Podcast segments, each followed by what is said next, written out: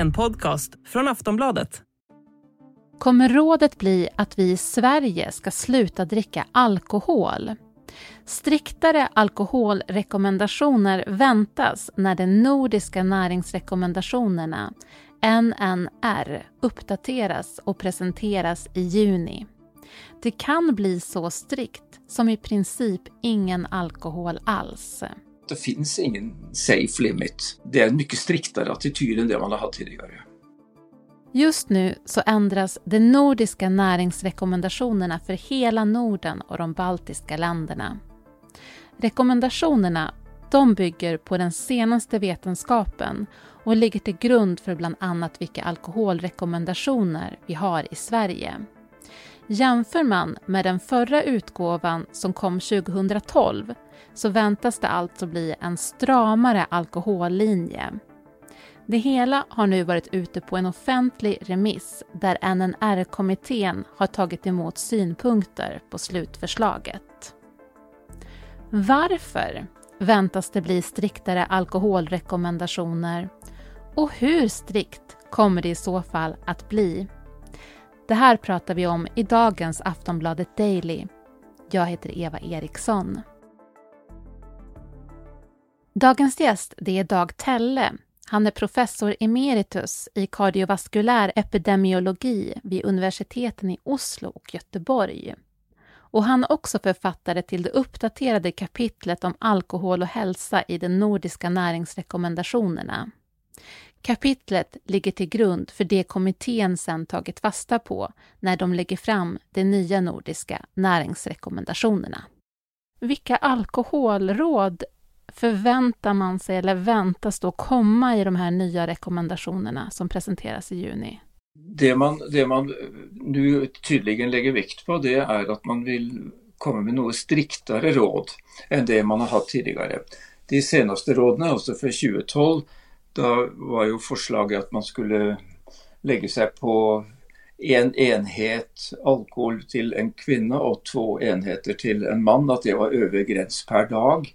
Om man skulle hålla sig in för det som uppfattats som safe den gången. Nu lägger man sig på en striktare linje och säger att det finns ingen gräns i verkligheten. Oavsett om man dricker alkohol, oavsett hur lite man dricker det, bortsett från inget, så har det en hälsoskadlig effekt. Och det är en mycket striktare attityd än det man har haft tidigare. Kommer man ändå lyfta något nummer eller liksom maxantal som man kan förhålla sig till? Det ser inte så ut på det som kommer från den rapporten som föreligger och som är ute till höring och som som ska vetas, som man säger så, som man ska besluta om i juni. Det ser inte så ut. Där säger man ganska tydligt att det finns ingen safe limit. Det förväntas också bli striktare när det kommer till ammande kvinnor. Ja, alltså för det första så finns det relativt lite vetenskap som systematiskt berättar om hur konsekvenserna av att ammande kvinnor tar till sig alkohol. Det man vet är att det tar det, om de dricker och dricker mycket, det är uppenbarligen skadligt. Men om vi pratar om ett lågt förbruk en gång ibland, så är det väldigt dålig vetenskaplig grundlag för att säga att de inte ska göra det. Och det är 2 saker. Det ena är att det är få studier, och de studierna som är gjort, de täcker självklart inte hela den befolkningen som vi pratar om. Så att detta är en slags försiktighetsregel, en safety first som ligger bak detta. Men vi har inte rekommenderat det. För du är författare till kapitlet då om alkohol och hälsa. Vad lyfter ni för förslag? Ja, vi har för det första sagt att rent pragmatiskt så är det ingen grund till att skilja mellan män och kvinnor här. Så vi sa bara att det bör vara under 2 enheter per dygn per individ oavsett kön. Det var det ena, och det var som sagt en slags pragmatisk för att förenkla det hela. Och så har vi sagt att för folk under 40 år däromkring så har alkohol ingen positiva hälsoegenskaper som vi ser det. Kommer man upp i äldre ålder hvor risken för sjukdom är högre, där menar vi att det fortfarande ser ut till att alkohol kan skydda mot hjärtinfarkt, men det är ett ganska snävt fönster. Det är inte mycket som ska till för att skydda, och det är heller så att man behöver inte dricka mycket av den grund, och dricker man mer så får man andra problemer. Slik att vi har sagt att vi menar att det fortfarande är en viss effekt när det gäller hjärtinfarkt, men vi är mer tveksamma till hur stor den effekten är i förhållande till tidigare. Ni är inte riktigt lika säkra på då hur stor den effekten skulle vara? Nej, och detta handlar lite om att forskningen, man har tagit till sig nyare metoder de sista 10 åren som då antyder att denna effekten är svagare än det vi har tidigare trott. Samtidigt så är vi inte säkra på om dessa metoderna, som innebär bland annat genetiska analyser, om de egentligen klarar att klassificera detta låga intaket som vi då menar är skyddande. Jag tänkte också fråga dig, kan man ens ta fram relevanta allmänna rekommendationer eftersom att genetik är med och spelar sitt spel så att säga? Så det är ju one size fits all ligger bak detta här, och det är, så är det ju självsagt inte. Det är inte slik att ett gemensamt råd kan gälla för alla. Det är individuella avvägningar här. På den andra sidan, om man ska ge rekommendationer så är det omöjligt att ge råd som är mer, vad ska vi säga, som skiljer mer mellan grupper än det vi gör idag. För då säger man alltså att folk i den yngre åldersgruppen, de har ingen som helst hälsomässig glädje av eller nytta av alkohol. Det är omöjligt att säga. Där ökar det bara problemer och sjuklighet och dödlighet. Men den äldre åldersgruppen ser detta något annorlunda ut. Och det är ett skilje som man kan dra, men att gå med och dela befolkningen upp i ytterligare grupper i förhållande till sociala grupper, genetiska egenskaper och så vidare, det är inte aktuellt. Och ni menar i alla fall då, du och din medförfattare, eller vad man ska säga, för ni är 2 stycken som har skrivit kapitlet. Ni menar också då att män och kvinnor skulle kunna dricka lika mycket? Ja, vi har lagt oss på det. Medförfattaren, min kollega, det är Morten Grønbeck i Danmark, och vi har lagt oss på denna linjen. Men vi är inte de som ska ge rådene. Det är viktigt att precisera. Det är ju kommittén som ligger bak detta här som har gett oss ett uppdrag att uppdatera kunskapsgrundlaget.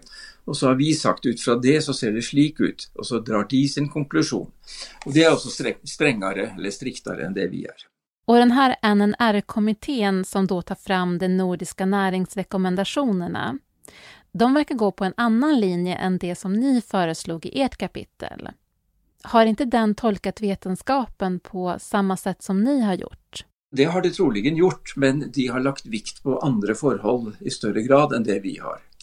Och ett av det som de påpekar, det är ju att kunskapen om sambandet mellan alkohol och cancer har blivit tydligare de senare åren. Så att man har velat lägga sig på en säkrare nivå helt enkelt då? Ja, det kan man tryggt säga. Aftonbladet Daily är strax tillbaks.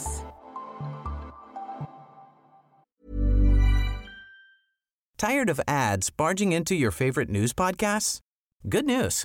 Ad-free listening is available on Amazon Music for all the music plus top podcasts included with your Prime membership. Stay up to date on everything newsworthy by downloading the Amazon Music app for free or go to amazon.com/news-ad-free. That's amazon.com/news-ad-free to catch up on the latest episodes without the ads.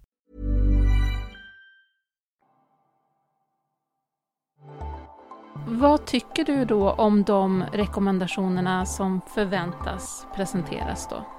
Alltså som rekommendationer är det är ju adekvat i förhållande till att man står överför en hälsoskadlig faktor. Men frågan är hur stor hälsoskada ger detta och hur mycket riskreduktion ska man lägga vikt på i tillvaron. Kan man säga att hälsopolitiker har som uppgift och försöka förebygga sjukdom. Men det är ju befolkningen själv som må företa sig göra dessa handlingarna. Och det, så det måste ju vara acceptabelt socialt och kulturellt. Och då är jag mer osäker på om det är så strikt att folk inte tycker att detta här är att de vill gå in för det. Du då som är insatt i ämnet, går det att säga någonting om svenskars alkoholvanor över tid? Det har ju ändrat sig. Och det är ju, man har ju antagit ett mer, det som man kallar det kontinentalt drickemönster. Med att man dricker oftare och kanske mindre gången, men man har ju med sig en gammal tradition som alla vi som bor i Norden känner väl till.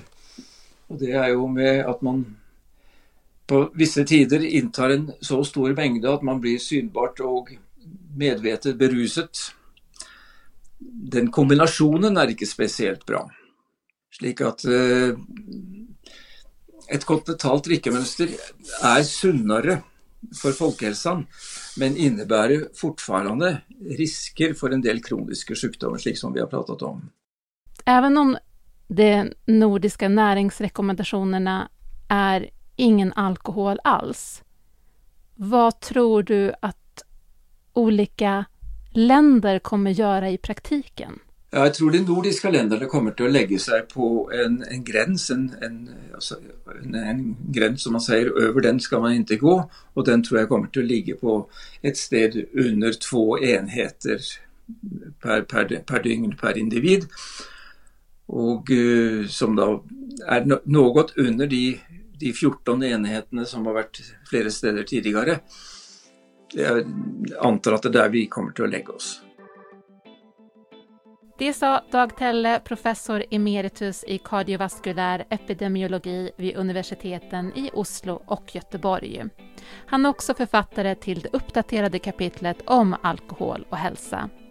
Du har lyssnat på Aftonbladet Daily med mig, Eva Eriksson, och vi hörs snart igen.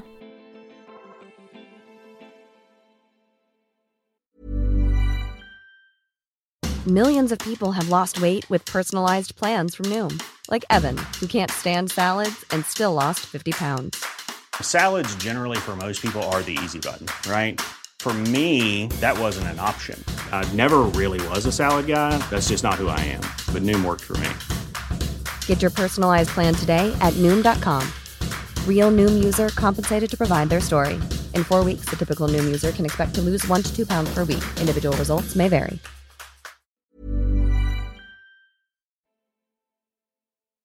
Du har lyssnat på en podcast från Aftonbladet. Ansvarig utgivare är Lena K. Samuelsson.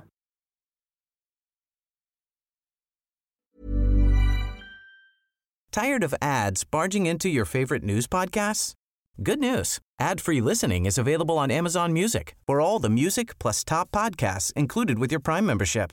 Stay up to date on everything newsworthy by downloading the Amazon Music app for free. Or go to Amazon.com/news-ad-free. That's Amazon.com/news-ad-free to catch up on the latest episodes without the ads.